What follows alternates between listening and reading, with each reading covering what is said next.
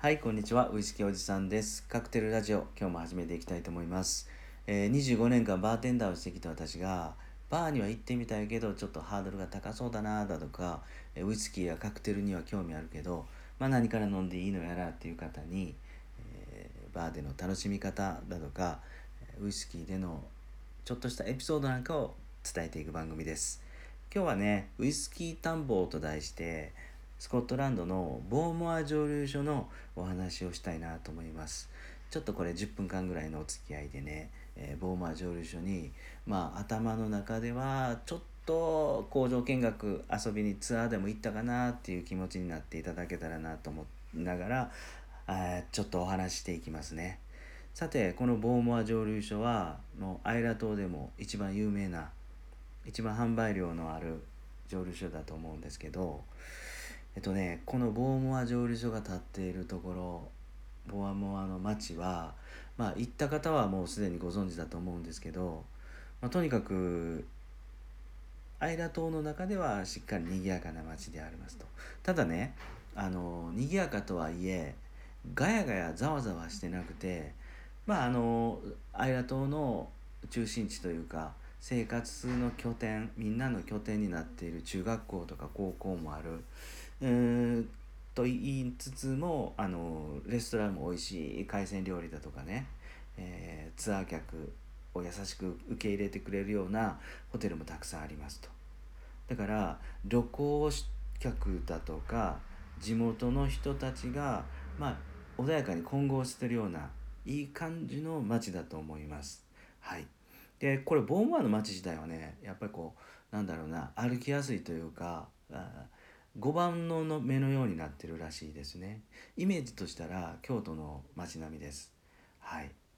えーこれはねそもそもこの街を設計作ったのは教会の神父さんみたいでですね、えー悪魔が隠れるところがないようにと、うん、隠れてもすぐ見つけられるようにっていう風に作ったら5番の目になったらしいですよ。はい、そんな穏やかなこのボーモアの町にの一番端っこか。海沿いに位置するインダール湾に位置するボーモアはもうもう超海沿い。もうちょっとパッて外に出るとあの海に落っこちそうなぐらい、えー水しぶき海しぶきのかんぶりそうな、あのーところに君臨しているですね。ボーモア蒸留所はやっぱ大きいんですよね。であの上流釜は2ペア上流えー初流と後流2機ずつあると。この2機ずつでですね年間の生産量がもう200万リットルを誇ると。700ミリリットルのボトルからしたらねだいたい300万本ぐらい出来上がると。でとにかく樽の使い方がうまくてバーボン樽とシェリー樽をうまく使っててそしてお水もねやっぱりこだわってて綺麗な綺麗な川螺旋川っていうところが水源らしいですよ。でこのやっぱりウイスキー大好き人間にとったらやっぱりアイラ島スペイサイドに並んでねアイラ島ってウイスキーの聖地みたいでアイラ島の見学ツアーに行くとここを拠点にねボーモアの町にホテルを取って、えーまずボーモアの蒸留所見学からスタートする。とにかくあの見学施設もめちゃくちゃ整ってるのでこっから、うん、4つ5つゆっくり2日3日かけてね蒸留所アイラ島の蒸留所を回るっていうツアーを組む方が多いみたいですね。でおすすめするスタンダードなツアーっていうのが1,000円ぐらいで工場見学できるツアーだとか、えー3,000円ぐらいではねテイスティングの会って言って、えー多分テイスティングっていうぐらいだからもしかしたら樽からねクイッとすくってきた、えーモルトをですねボーモアをですねストレートグラステイスティンググラスにスーッと入れてもらって熟成庫で飲めるっていうその夢のようなことができるかもしれません。これが3,000円ですよと。そして一番上のツアーで行くと8,000円出すとねクラフトマンツアーっていうのがあってもクラフトマンっていうだけにねあの作業工程をちょっと体験させてくれる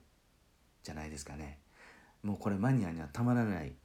えー工場見学だと思うんですけどこれも3パターン1,000円3,000円8,000円っていうね3パターンありますよと。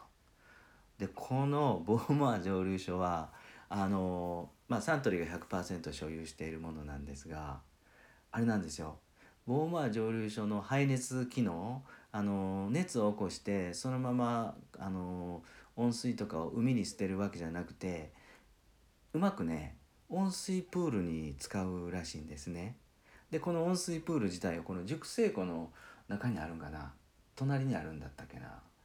そのボーマー蒸留所の中にあるこの温水プールをね一般のあのなんていうの？このボーマーの町の人たちにも開放していてかなりにぎわってるそうなんですよ。でねこのねあのスコットランドの人たちってあんまり泳げない人が多いみたいなんですね。でそれが特にこのボーマーの町の人たちはボーマーの蒸留所のおかげでもうバンバン泳ぎが得意な人たちばかりいると。子供からおばあちゃんまでみんな泳ぎが得意になりました。っていうねちょっとしたこれ都市伝説なのかな。まあそんな逸話もあるぐらいですね。排熱処理を使ったうまく使った温水プールがありますと。で地元にも貢献しているこのボーモア蒸留所はこれ味わっていうとやっぱりシェリーダルの使い方うまいなと思います。であのー、一部の人からするとねアイラ島にあるにもかかわらずピート臭が少ないだとかパンチが少ないだとかね、うん、女性的だとか物足りないっていう方もいらっしゃるんですけどもこれ僕ら日本人からしたら極めてバランスのいいモルトなのであ本当に飲みやすいというか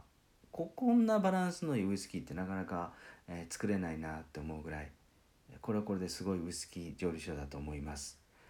であのー、一度目にした夢のようなこのボーモアっていうボトルが1本あってこれがですね、えー、オフィシャルの1960年代ぐらいの上流だと思うんですけどね25年ってあるんですよ。多分90年代ぐらいにリリースされたやつなんかな。80年代後半だったかな。もう大昔のことなんでちょっとあまり覚えてないんですけどもう通称ねブラックボーモアって言われてるやつで、えー、とこれがね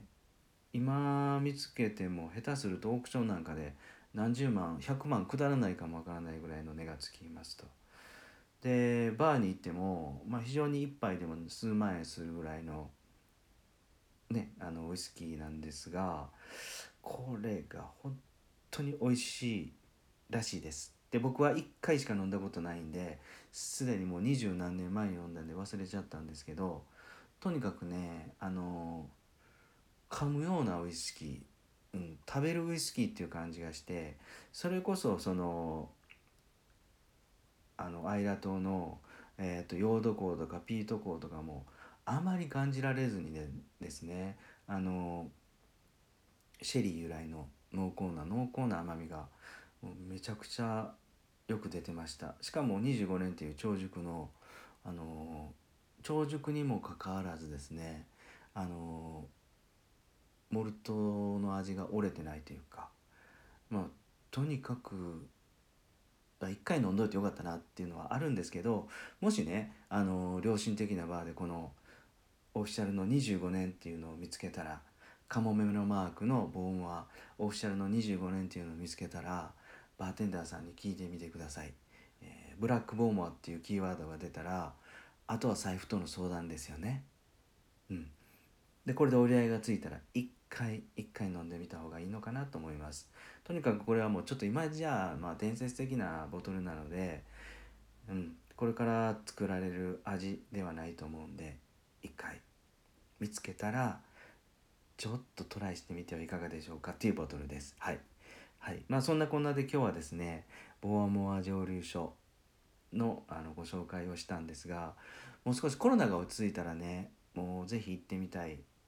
アイラ島の、えー、ボーマー蒸留所ではあるんですけど、まあ、大体でもこの蒸留所アイラ島も、まあ、せめて5日ぐらいかけてゆっくり回ってみたいですね。うん、っていうふうに思います。はい、いかがだったでしょうか？今日はですね、あのウイスキー探訪ということで、少し家にいながらあ10分ぐらいかけて、えー、ウイスキー蒸留所をあのツアーした気分にちょっとでもなってもらったら嬉しいなと思います。はい。最後までね、今日も聞いていただいてありがとうございました今日も素敵な夜をお過ごしくださいそれではまた